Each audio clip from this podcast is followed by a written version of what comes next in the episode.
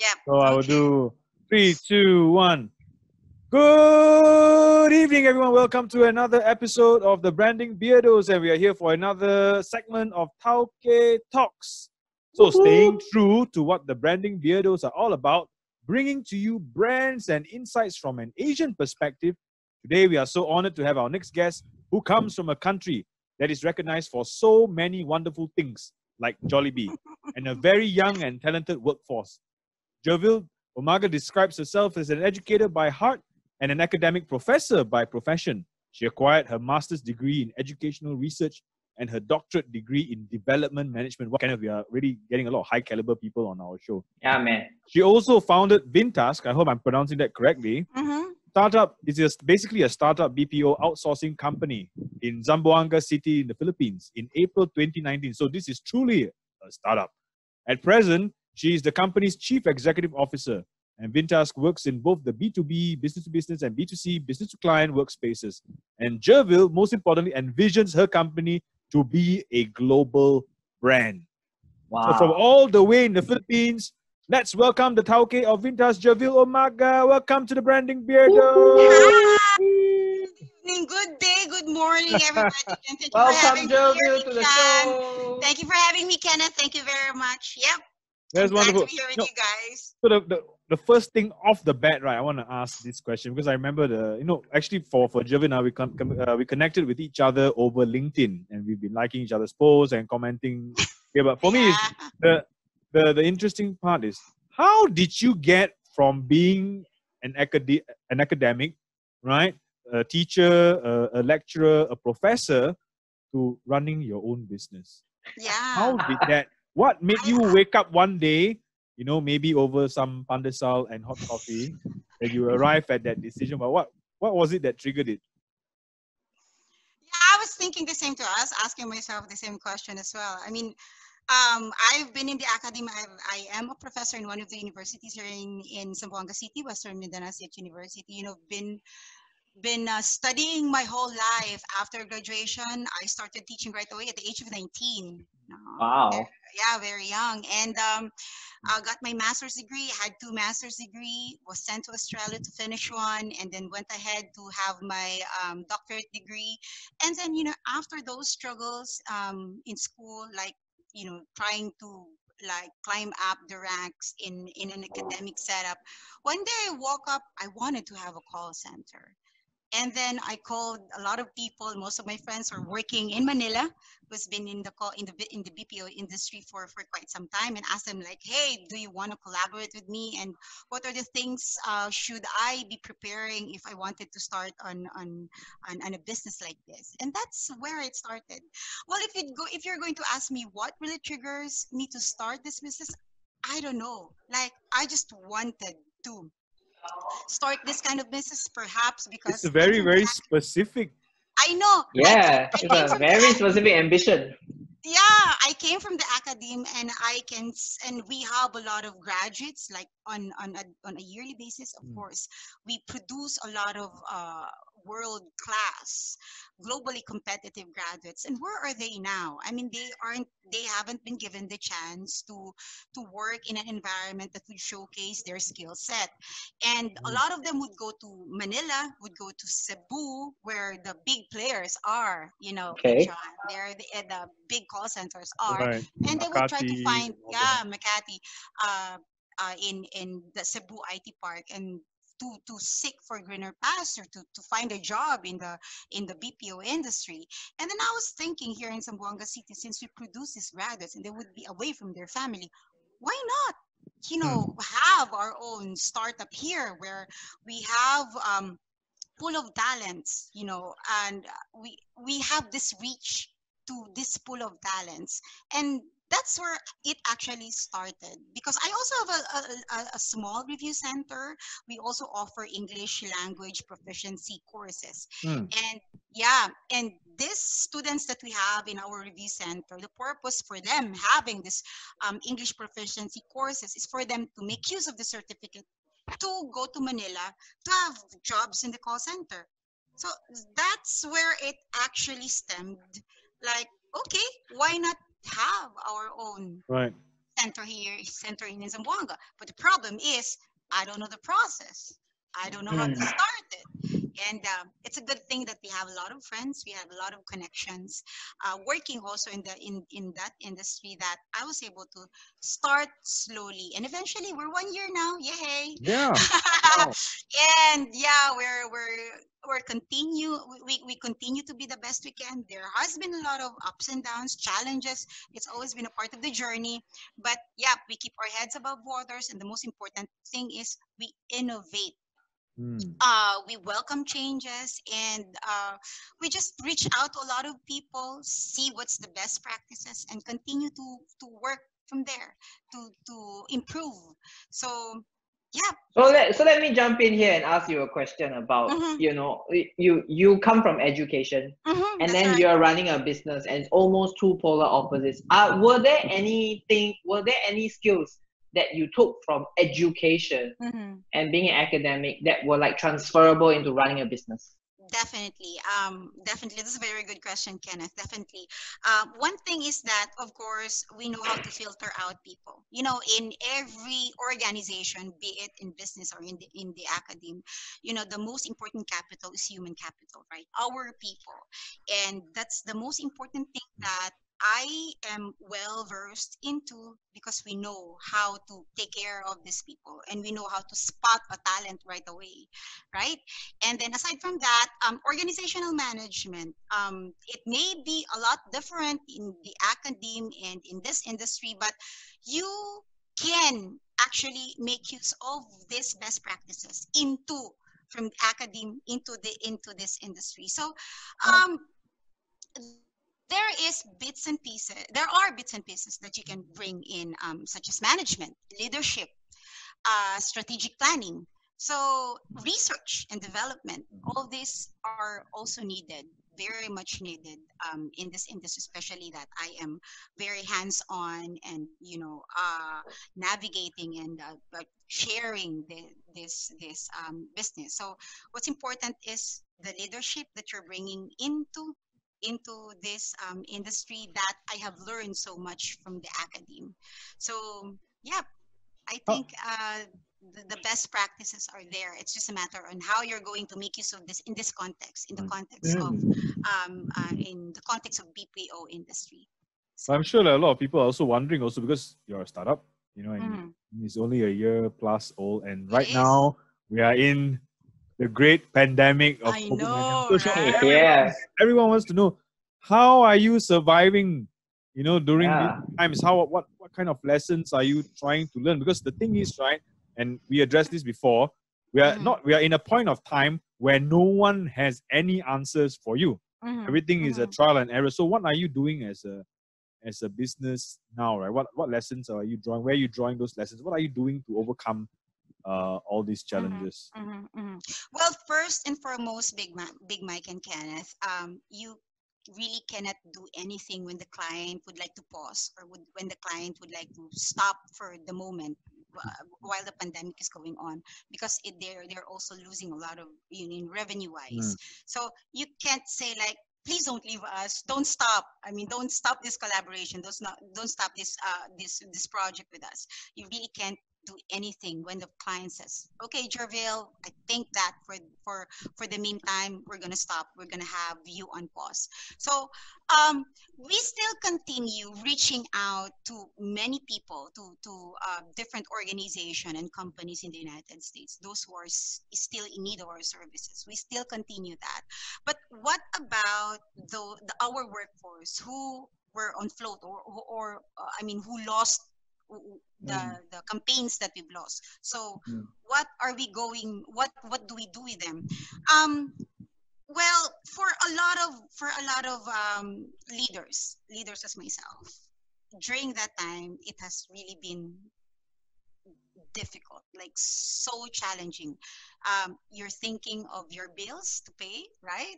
Okay. You're thinking of the salary that you need to keep giving out to your staff. So the operational expenses is there, and you need to keep yourself afloat. So what are the steps that I have taken?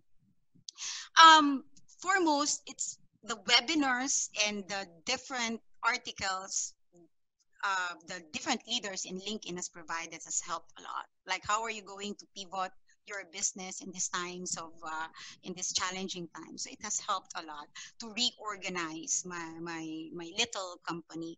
So while we still do our best to give the best services that we give to our clients, and all of our agents are doing work from home. Of course, I think it happens even with the best big players. They all do work from home.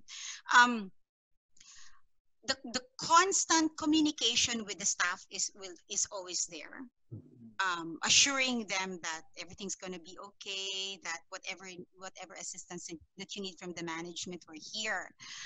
And well, business-wise, you know, the clients coming in, we more on like it's like this, Big John. I wasn't really worried that there are no clients coming in during those times. I think it's about 3 months. So what was important to me was our present clients during that time. So we made sure that it was still the best practices or the best service that we give out to them. And also during that time, it also gave us the opportunity to reorganize. It also gave me the opportunity to train our people more. So those times where there weren't many clients coming in or there weren't many projects coming in, I made sure that the workforce will be equipped with more trainings. Sounds like you use your time wisely. Yeah, that's right, Kenneth. It was more of like, there's nothing we can do because there aren't clients coming in because all of us are affected, right? Most of the big companies in the USA are affected.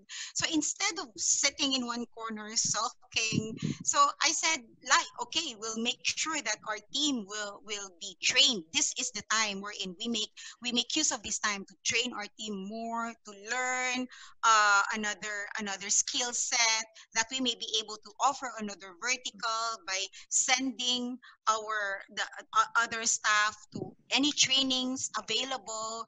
So we kept educating ourselves, innovating in such a way that when the walls come down, you know, when this pandemic is over and when the economy starts to build up again, then we're here stronger than ever with skill sets that we developed during those times that, you know, these things are happening. That is actually what my company did. That's actually what we did. So for those times, like that's a very, you know, I'm just thinking, I'm just jumping in here because I really like what I'm hearing. Mm-hmm. But that's a very interesting sort of like unique mindset because I met a lot of business owners in this time period that will tell me what to do. What we're gonna do, right? Like we're gonna wait. We're gonna sit here and wait, and we're gonna let this pass. Let this pass before we do anything about it. So I just it just irks me because, you know, time is money, and you're burning money if you sit there and wait. Yeah, it is. Right? Yeah. And here we have Jerville figuring out that we need to train and we need to build the workforce so that we can come back stronger. Where did this mindset come from? Yeah, just to add on to Kenneth's question, also to look at the other part of it as well. Is it something to do with the Filipino culture that makes? Yeah, I was about to ask you also whether how receptive your team were to the training, because, you know, when I personally witnessed workshops and corporate trainings in the Philippines, is the atmosphere is very high, and I remember sitting in one session where this group of participants actually just finished a night shift, and there they were after the night shift going for a 2-3 hour training session, and they were still hyper energetic, right? I know, right? Wow. Yeah. That's right. That's so is that something to do with the culture? Yeah, is that cultural? And then that's right. It's where's the mindset come from? That it is culture. Remember, Big John, Kenneth, when I told you just a few seconds ago that in an organization, the most important capital is human capital. Mm-hmm. And that is where I would always start. Like, we start at this, we start by having good people. We start by making sure that we only have the best. Because when you have the best people, then it's going to be an autopilot soon.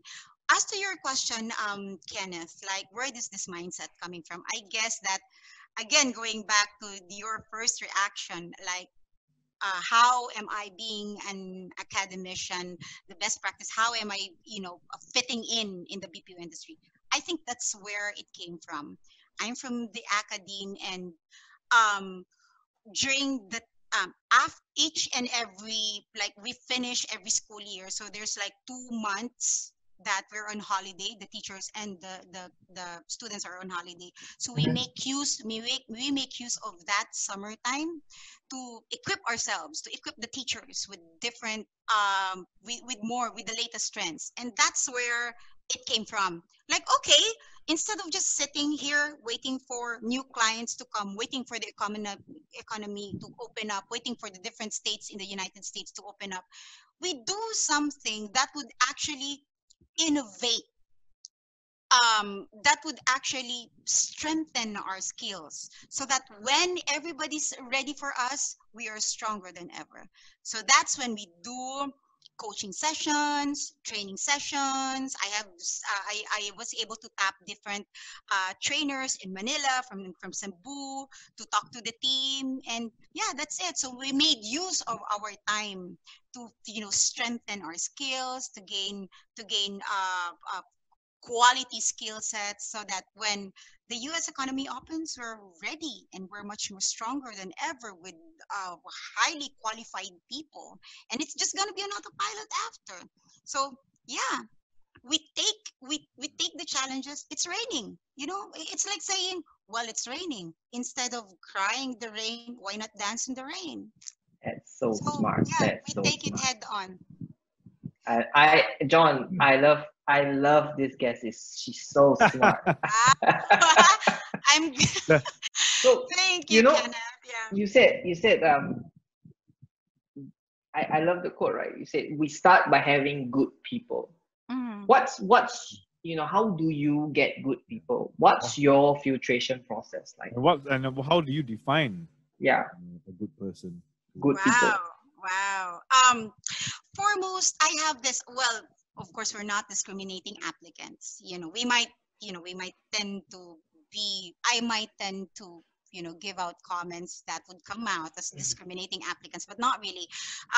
What's important for me, I am actually not looking for somebody who has really vast experience, like in terms of salesmanship, or in terms of them being sales representative, or really have a vast experience or extensive experience in the BPO industry. I would be very happy to start with people who are fresh graduates, because it's actually me nurturing them and putting in. Yeah, you get what I'm saying? Like, it's the education again, right? Like, yeah. It's education. Yeah, again. It's like teaching again. Yes. Yeah, it's like a blank slate. It's like a blank slate, and what you provide, what you write in that slate will be their mantra for the rest of their lives. So it's like me again, having a baby, teaching them on this is the culture of the organization, this is the culture of the company, and as that baby grows, it's imbued, it's stilled in their minds, what you teach them.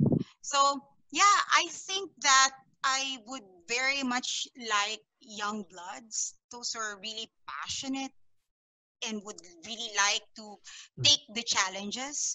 Of course, we also welcome those people who has experience. That's really a big help as well, because their ideas, the best practices that they've gained, that they have experience from the bigger players in the industry, they would be sharing it with us, and eventually it would help us with the process, of course.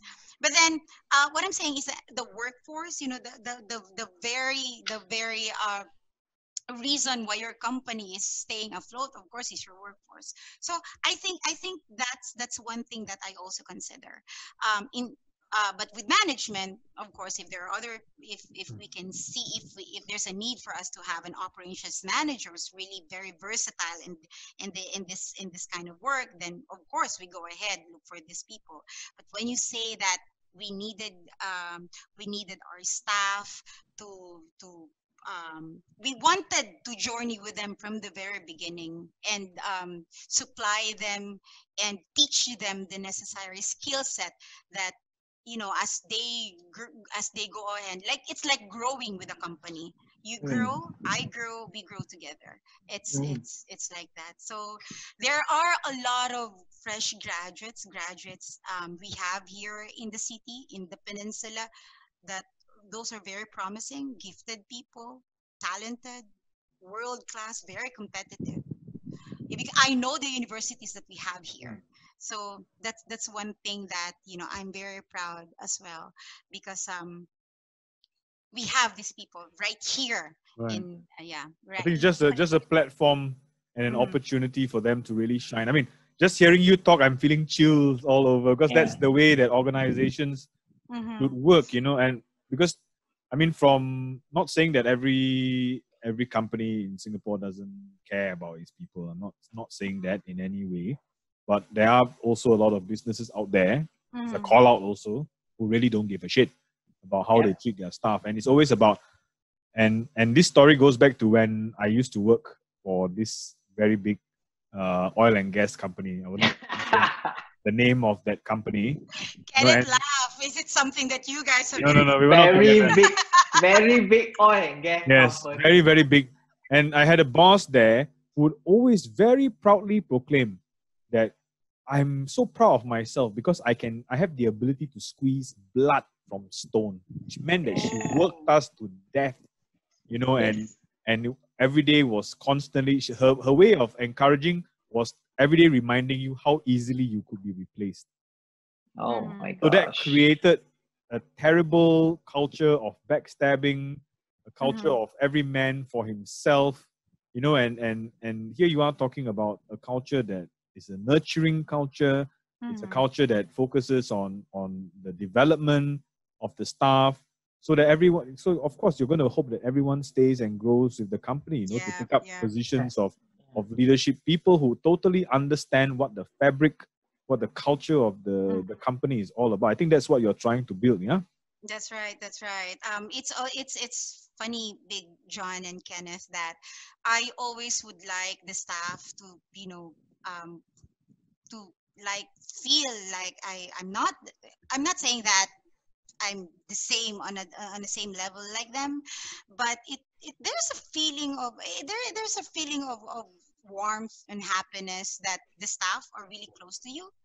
Like when we started, I started with 9 people. We go out, we have dinners, we have barbecue parties, we have karaoke. Big John, you know karaoke. Filipinos sing like almost every day, Kenneth. Like if you're here in the Philippines, we gotta have karaoke, Kenneth. Yeah. That's right.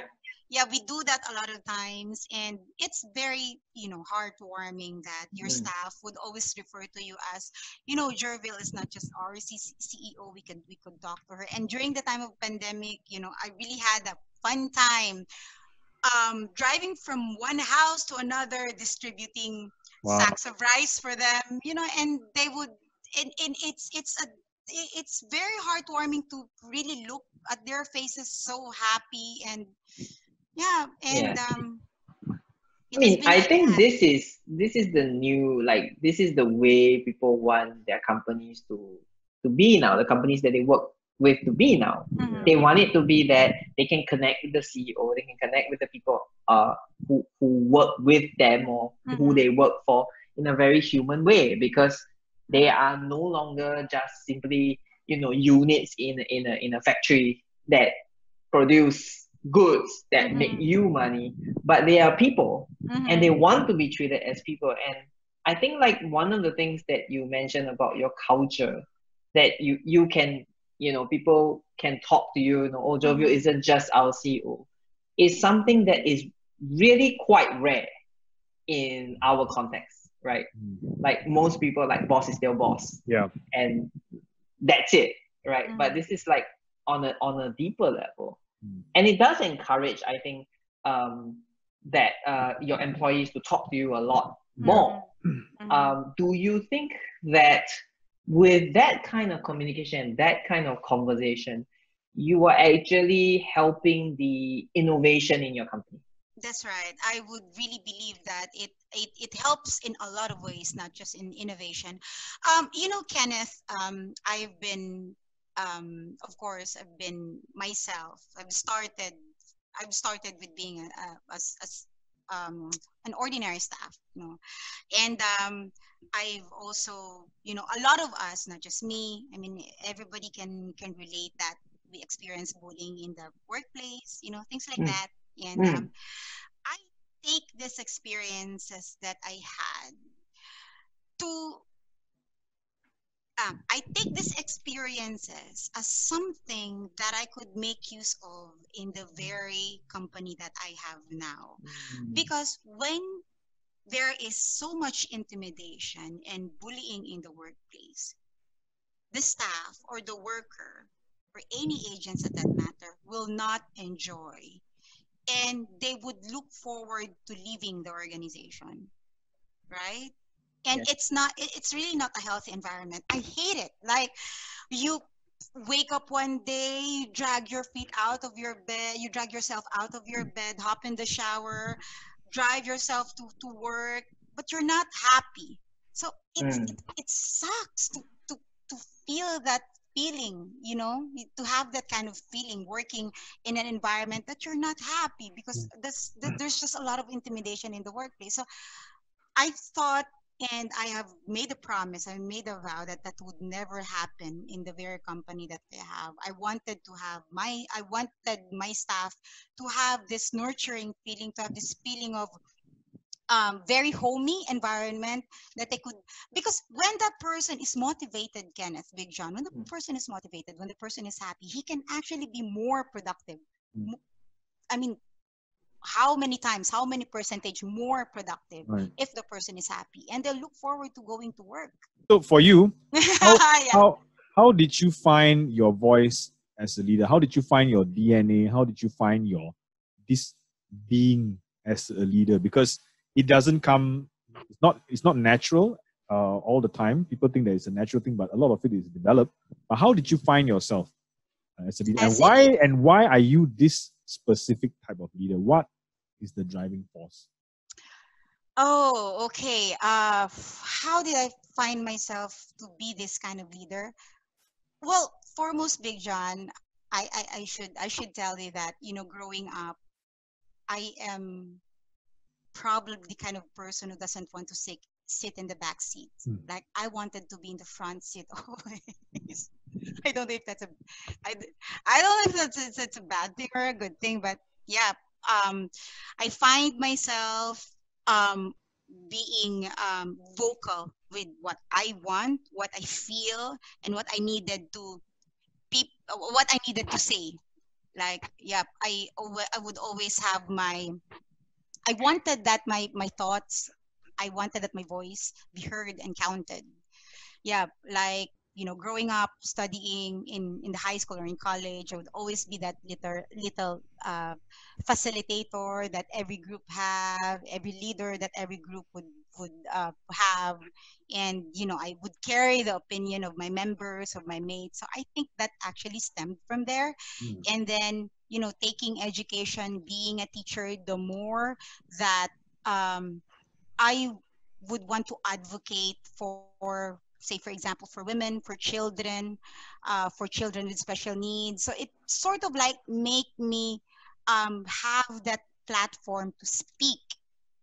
Yeah, and well, for some, this is called leadership. For some who looks at somebody leading a pack or leading a group or leading a team, well, that's called, that would perhaps describe as leadership. So if you ask me what's the DNA that I possess, why am I leader like this? Perhaps it would go back to the many years that I've been in an educational institution, having students who needs your help, voicing out, wanting your opinions and your voice be heard and counted. And I've seen a lot of organizations wherein there's just a lot of intimidation in the office, and I don't want that in the organization, in my organization. So it's more on, like, you know, being in the academe, experiencing a lot of instances wherein, you know, your leadership would naturally come out, like speaking for your students, fighting for the rights of your students, fighting for the rights of the group, you know, things like that. I guess that's just it. Well, it's kind of natural from what you have made mention, but you know, I was given the opportunity to talk, to voice out my opinion, and I'm also very happy as well because people listens. That's the good thing when you have built a really good reputation, when you have built a strong command in the community, a really good command in the community, because people listens to you. So when you do your job well, like, a lot would say, she's Jerville. She has been my teacher. You know, I look up to her. That's where you will find that people actually listens to you, right? And they would consider your opinion as something that is of knowledge, that can be really used in the society. So I guess that's it. I think that I'm just very lucky and blessed that there are a lot of professionals in the community now who were once my students, before.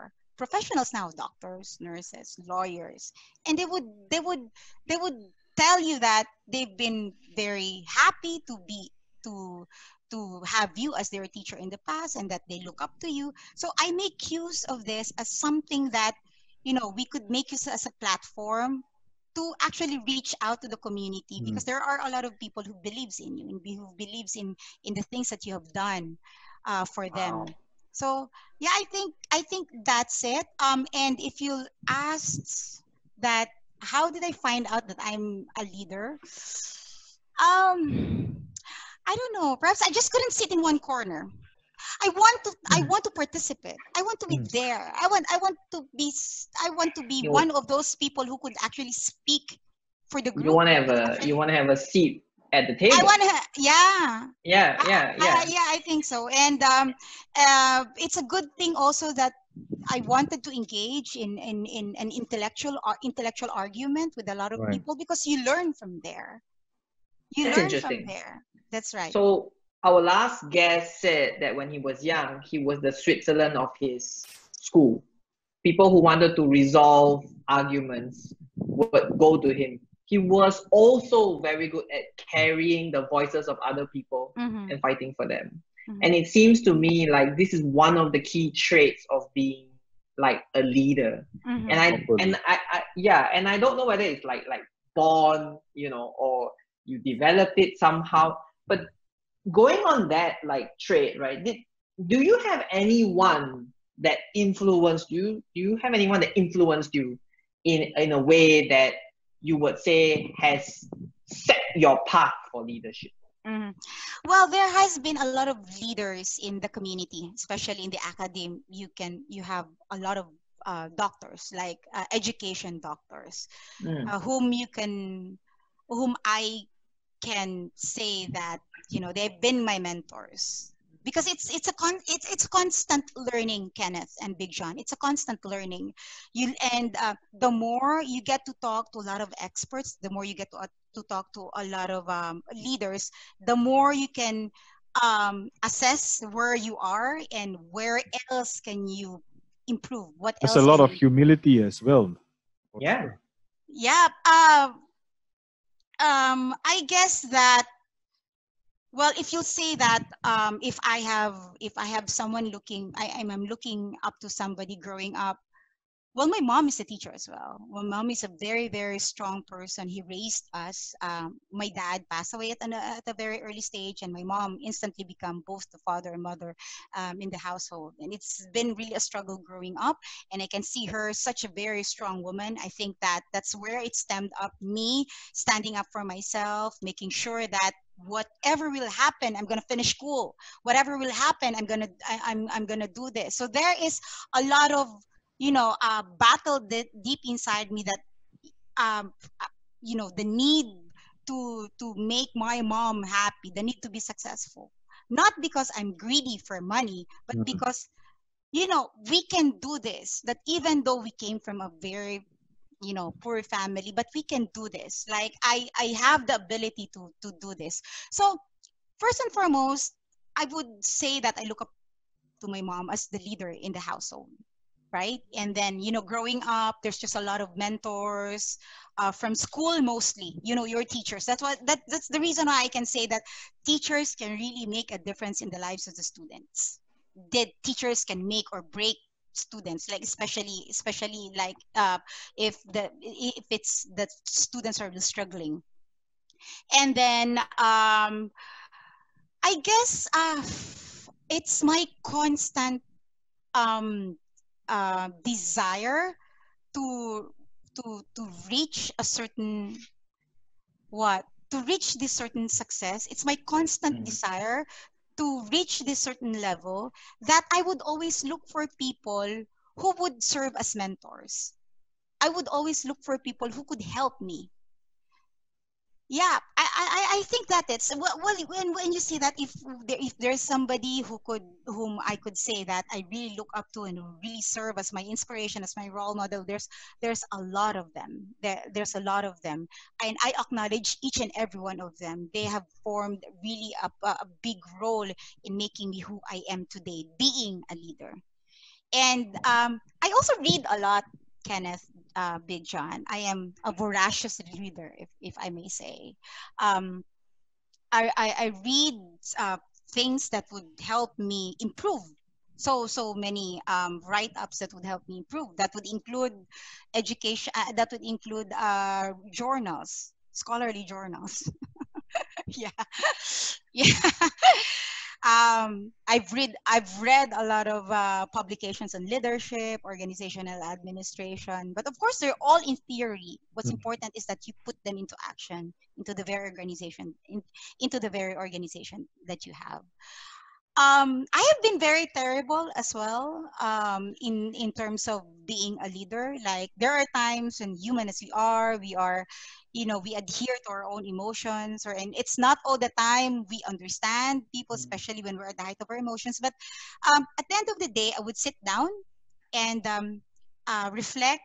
Is it the right thing that I did? Like, there are times when you can just yell at people at the height of your emotions, but then right?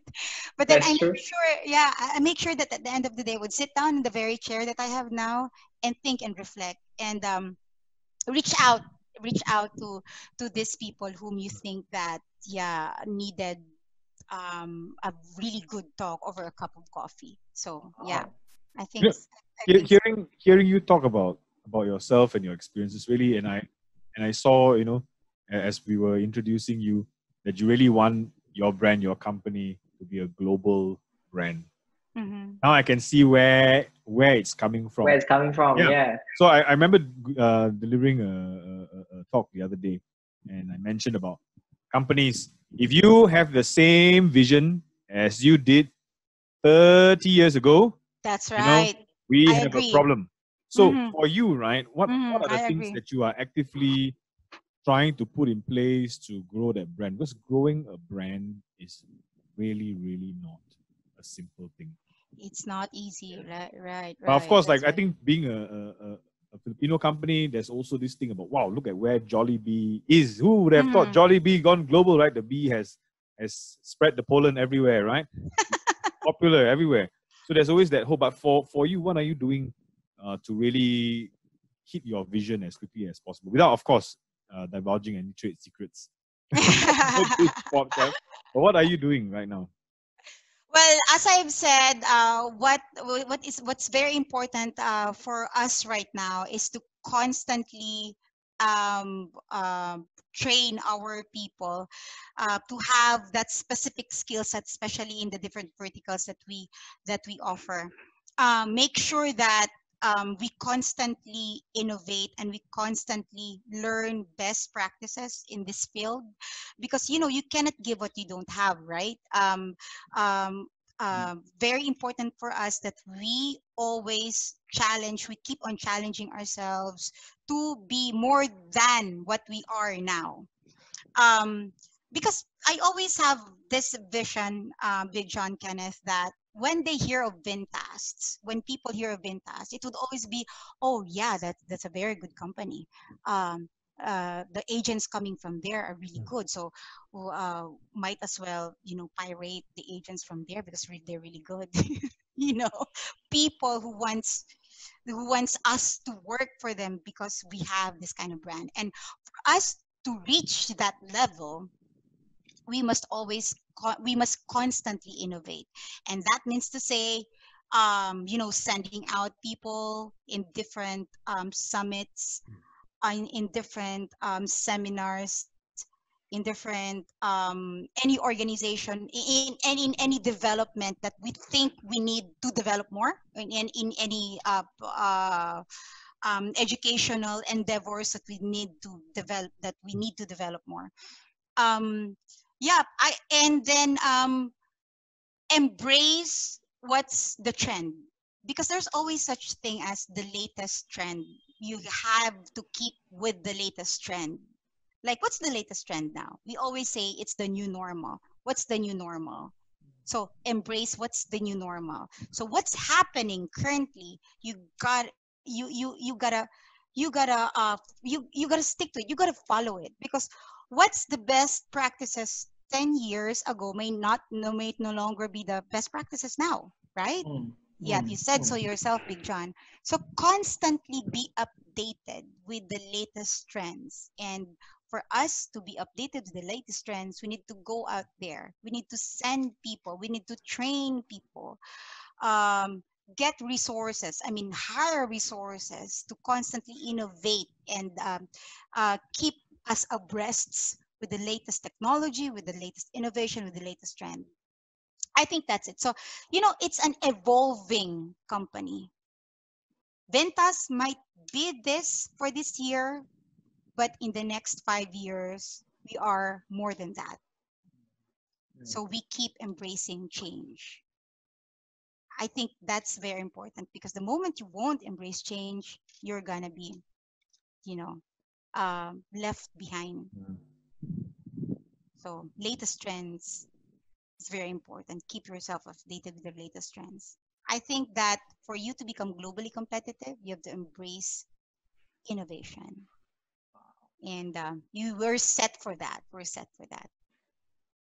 You know, you've mentioned innovation quite a few times. That's and right. I don't want you to expose what's in the pipeline. But is there any story of innovation that you can share with us from the past? Yeah, I think it's well, when we started, I've made mention that I started with 9 people, and then it's more of like, you know, sitting me as the CEO, just making sure that project or that account is, you know, smoothly sailing. And then from my perspective, I just make sure that my agents are working well, tend to their needs.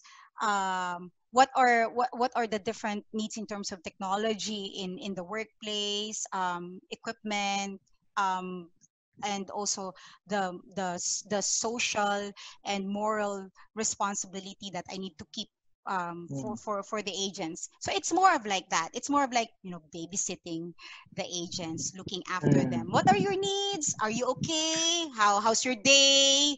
Yeah. Sure they're okay. Yeah, and they would say, yeah, we're good. How's the client? Are you? Please make sure that you're doing your work well. Your productivity is within the percentage that you've been given, and so on and so forth. And then eventually, you know, we started to move from there. Let's find another vertical that we could offer to the clients. And that's where research and development came in. My research team came in. Okay. So it's very important that you have a research and development team to know the latest trends and to know what's, you know, probably the other services that you could possibly offer to your clients. So I have a research and development team. The research and development team is the one in charge for updating the company with this. We should embrace this. We should follow this. We should take this. We should take this path, and so on. Yeah, and then we brought in people. We brought in different resource speakers to actually, you know, to have one group after the another. So there's a group for social media managers. There's a group for SEO. There's a group. So there, it's constant. It's a constant. Wow. It's a constant kind of training. Like we constantly look for, because we have the talents here. We have IT graduates. We have we have content writers. We have education students or English majors who fresh graduates. So we have the talents. We have the people. It's only a matter of looking for a platform or an avenue for these people to work, to be given the opportunity to start work, and then eventually grow their potential in this profession. So that's where it started. So the most important thing is to have a research team. Cool. Yep. Cool. And, then also me, of course, I have an extensive experience in research, only in educational research. I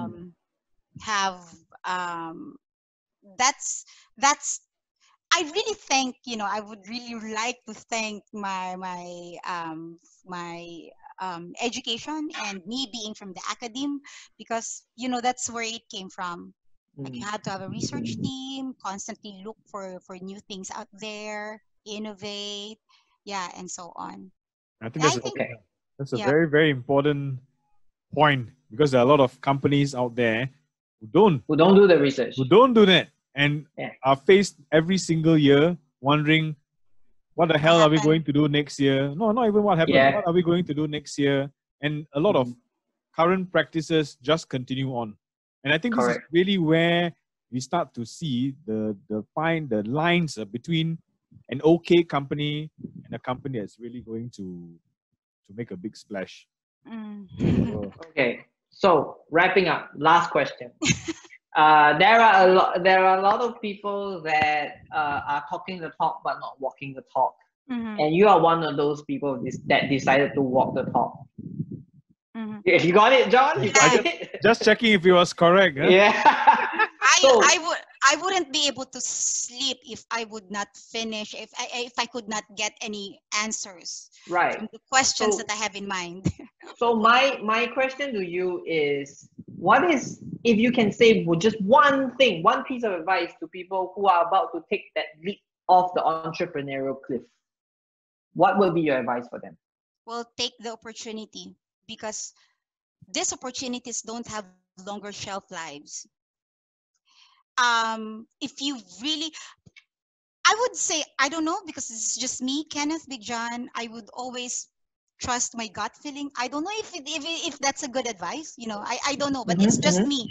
Because when I want something, when I wake up one day and I want this, I really want this, I would not stop until I get to a decision. When I get to the point that I would be able to get, that I would get it, like I want to have a review center. Okay, let's make it happen. What are the things that it's needed to open a review center? I would like to have a call center. What are the things that's needed to have a call center? If you really think that you want it so bad, like so bad, you can't sleep. You can't sleep. It occupies your mind a lot of time, the whole day, the whole night. When you're eating, when you're talking to your friends, it's there on your mind. Then go for it. That means to say it's pushing. There's a voice at the back of your head that's pushing you to go for it. And opportunities don't come. Don't stay that long. It doesn't have a longer shelf life. So go for it. Take the leap of faith. Of course, there would always be failures. Not all of our ventures are a success, right? Not all of them. Like I've tried a lot of business ventures as well in the past, and it didn't go well. Up until you will find your niche, up until you will find that this is it. This is the business for me. This is really for me. After being a failure for so many ventures, this is it. This is for me. But then you must always keep the momentum going. Even if your company is already stable, don't be too confident. Just sit and watch your people work. No, you must always keep the momentum going. And as I've said, always look for something innovative. Always, because what is the trend today, like. Okay, for today, cold calling is the trend. It will no longer be applicable in the next 5 or 10 years. So always have a research team that would always keep you updated. What's going to work for this time. So yeah, I think that's it for those entrepreneurs who would want to start a business and yet they are afraid, they are hesitant. The more we become hesitant, the more that it's not going to happen. So start it, make it happen. And if it's going to be a failure, if it's not going to be a success, don't stop. Go ahead, find another one up until the time that you're going to really find what's meant for you. Wow. And that's what I actually did. Perfect. Thank you for that. Thank you so much, Jerville. A lot of few good moments there. I hope that I was able to share something valuable, Big John, right? You know, Kenneth, when Big John actually gave out the invitation, I was quite hesitant. It's like, there are a lot of big players on LinkedIn that, you know, we get ideas from, and I'm not really sure if I could give a good value to your I think it was very, your answers were really very insightful, and I think that like there's a lot to learn from you with regards to like doing the thing and finding out ways to sort of, you know, make sure that you don't waste your time, and like all these little things, you know, we may think it, like for you it is second nature, but for a lot of people out there that's a really a point of learning. Even for me, right? Like sometimes I'll like sit around and waste time. But like when I see you grab time and opportunity like that, it makes me like ask myself, like, am I slacking off too much, you know? And I think it's really, really good and actually quite inspirational. Yeah. Wow, thank you. Yeah. Thank you. I'm glad. Definitely, I'm so happy. I mean, it was a chance thing to just ask you to be part of the podcast. I'm glad you said yes, and I think we really have a lot of valuable lessons to share with everyone, you know, even just the small businesses, but people who are looking to make that next step, you know, people who are trying to fight their way out of the pandemic. So many lessons to come out of this particular episode. And for that, I thank you so much again. Thank you so much. Very much appreciated. My pleasure, yes. From Singapore. And if you enjoyed this podcast, make sure you like, subscribe and share to our channel. And we'll also leave the link for Jerville's company below. You can check them out and hire them if you need to. And we'll also be waiting for the moment where you become a great global company, and then we'll be back on for another show. We're claiming that, Big John, Kenneth. Yes, we're claiming that, and we're gonna work hard for it to become a success. We claim that. Yes. and we all go ahead together. You know, every moment's a chance to restart, and every moment's a chance to go out and grab what you need to. Always, you know, always. Yeah. Yeah. Whenever we stumble, we could always stand up. That's one of my mantras as well, Big John, Kenneth, that we stumble, we fall, but we also have the ability to stand up. So no matter the challenges, keep going, keep fighting. You know, Lionheart. And with the great big roar, thank you once again for everyone for joining us for this